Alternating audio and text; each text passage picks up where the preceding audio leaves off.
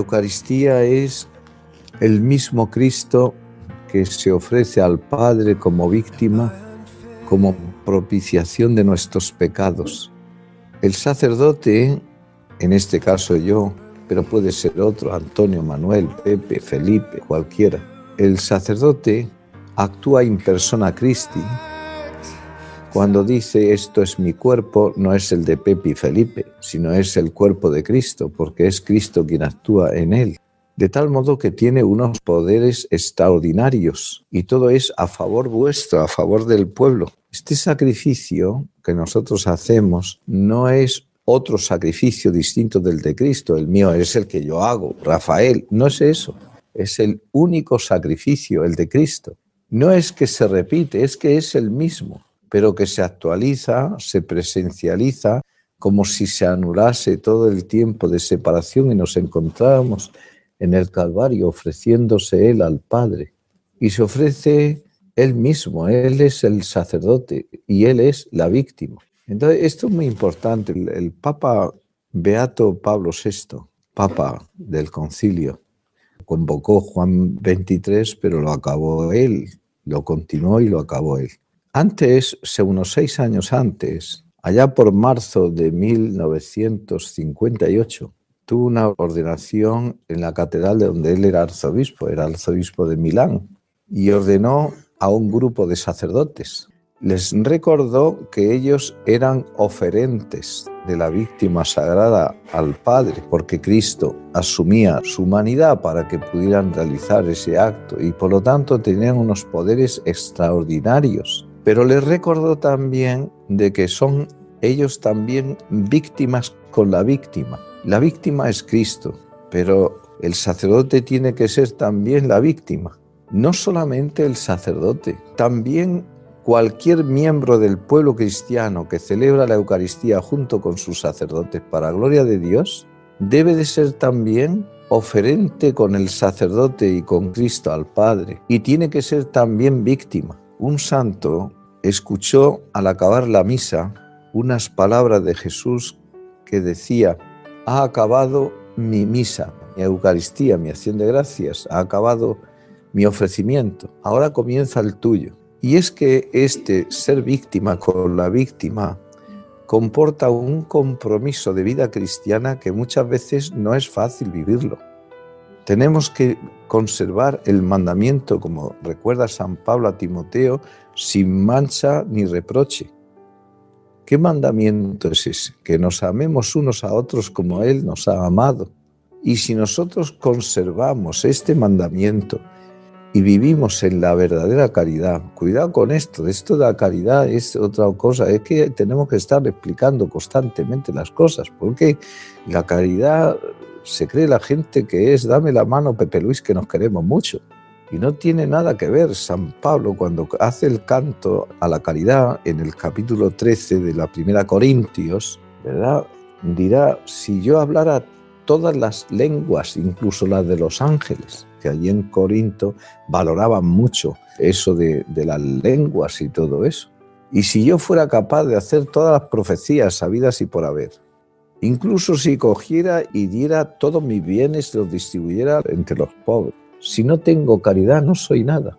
Lo que es lo mejor en la caridad, ¿qué es? Pues el vivir la caridad es que viva Dios en nosotros. Es la inhabitación de la Santísima Trinidad en el alma en gracia. Es vivir fundamentándome en Cristo y no en mí mismo. Porque se puede vivir en la ley, es decir, en una especie de perfección moral donde uno se adora a sí mismo y su oración es, gracias Señor, porque no soy como los demás hombres, que son todos pecadores miserables y tal. Yo hago esto y hago esto y hago esto, lo demás allá, y le presentamos al Señor como una lista de nuestras perfecciones morales. Aun teniendo en cuenta que fuera verdad, que eso habría que probarlo, ¿verdad? Porque es muy difícil mantenerse en una vida espiritual y en una perfección si no es con la ayuda de Dios. Pero aunque fuese verdad, esa perfección moral no serviría nada más que para la soberbia, para el ensoberbecimiento. Y Dios rechaza al hombre soberbio. Si hay algo que nosotros tenemos que hacer es fundamentar nuestra vida en Dios y para eso tenemos que tener una actitud receptiva de la gracia que Dios nos quiere dar. Es esa gracia de Dios la que nos perfecciona, la que nos santifica, la que nos justifica, nos edifica como miembros de Dios. Y aquí está lo importante. Como sin Él no podemos hacer nada, con Él lo podemos todo.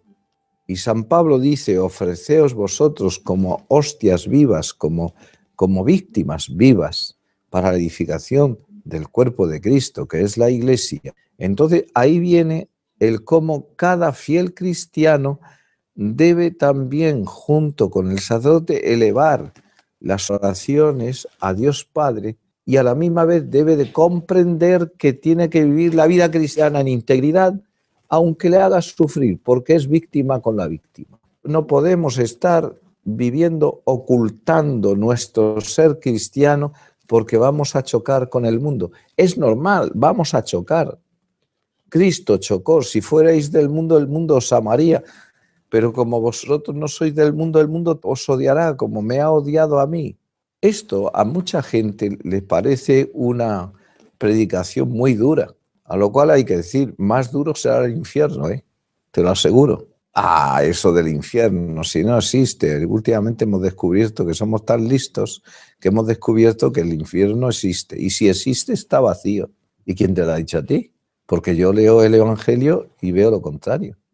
Ten cuidado, no vaya a ser que te equivoques, porque en un asunto tan importante equivocarse supone una situación muy enojosa, ¿eh? porque el Señor te podrá decir, no te fiaste de mí, yo te estaba diciendo la verdad y tú no la creíste.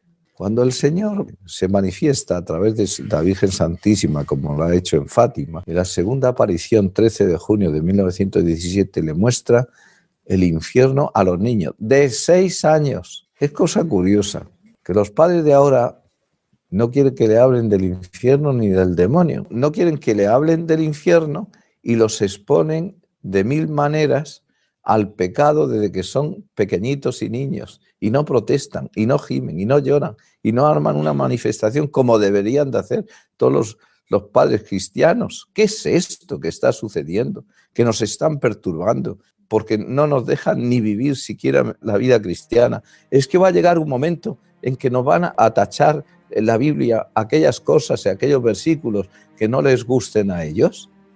Pero a la misma vez hay que entender una cosa. Mira, cuando Santa Felicidad, que era una esclava cristiana que iba con Santa Perpetua, ella era esclava, estaba embarazada había unas leyes del derecho romano. Las embarazadas no podían ser llevadas a ser destripadas allí en la arena del circo o del anfiteatro.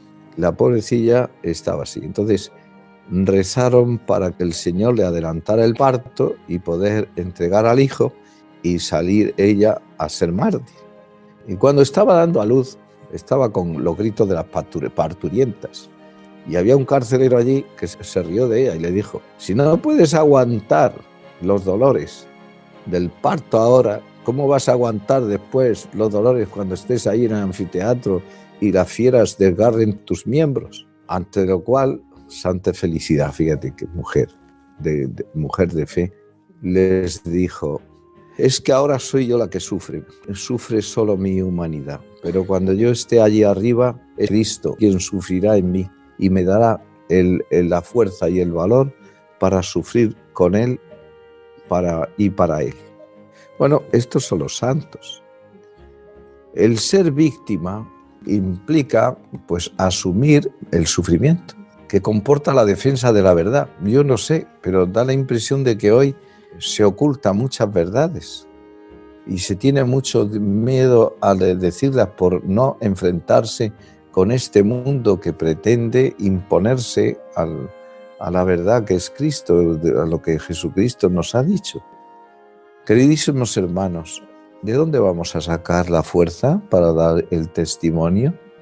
¿De dónde vamos a sacar la fuerza para ofrecernos como víctimas en la edificación del cuerpo de Cristo, que es la Iglesia? ¿De dónde vamos a sacar fuerza para mantenernos fieles doblemente a la verdad y a la caridad? ¿De dónde sacaremos fuerza? No podemos sacar fuerza sino de Jesucristo. Tú mira este hombre, San Pío de Pitalchina, que decía yo soy un misterio para mí mismo, ¿de dónde sacaba fuerzas para vivir su inmolación día a día de una manera tan extraordinaria? Porque la verdad, los dolores que él pasó, dolores místicos, cuando decimos místico parece que no son reales. los dolores místicos son, son realísimos identificado como estaba con Cristo crucificado, que hasta físicamente salía la sangre de sus llagas en las manos y de su costado y de sus llagas de los pies.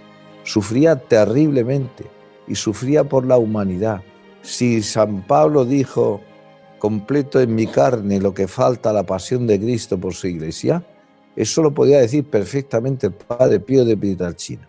Y deberíamos poder decirlo también cada uno de nosotros si vivimos plenamente unidos a Cristo, a Cristo crucificado. No solamente como sacerdote que ofrece, sino también como ofrenda que es ofrecida. Yo la ofrezco, por ellos me santifico, por ellos me entrego. Y entonces también nosotros, de la misma forma, tenemos que aprender a saber sufrir, a saber vivir el mandamiento del amor verdadero pero el Señor te dice, confianza, yo he vencido al mundo. Confianza, ten confianza en mí, reza a mí, pídeme lo que quieras, yo te lo daré. Y entonces aquí es donde ya tenemos que hacer un compromiso serio de una oración perseverante, humilde, confiada, constante, pidiendo al Señor constantemente, Señor, ves lo poco que soy, ves lo poco que puedo, ¿Ves qué miserable soy? Así lo decía Santa Teresa. Bien veo, Señor, lo pobre y débil que soy, pero subida en esta atalaya que sois vos, todo lo podré. Por tanto, no tengáis miedo. Si el ideal nos parece por encima de nuestras fuerzas, el Señor se compromete a darnos fuerzas para que vivamos aquello que Él nos pide. Tengamos confianza. Y sobre todo tenemos aquí a la Virgen Santísima, nuestra Madre, que siempre, siempre nos protege, nos ayuda, nos consuela. A ella recurrid siempre que estéis en situaciones difíciles. Ella os ayudará. Persevera, que con tu perseverancia salvarás tu alma. Que así sea.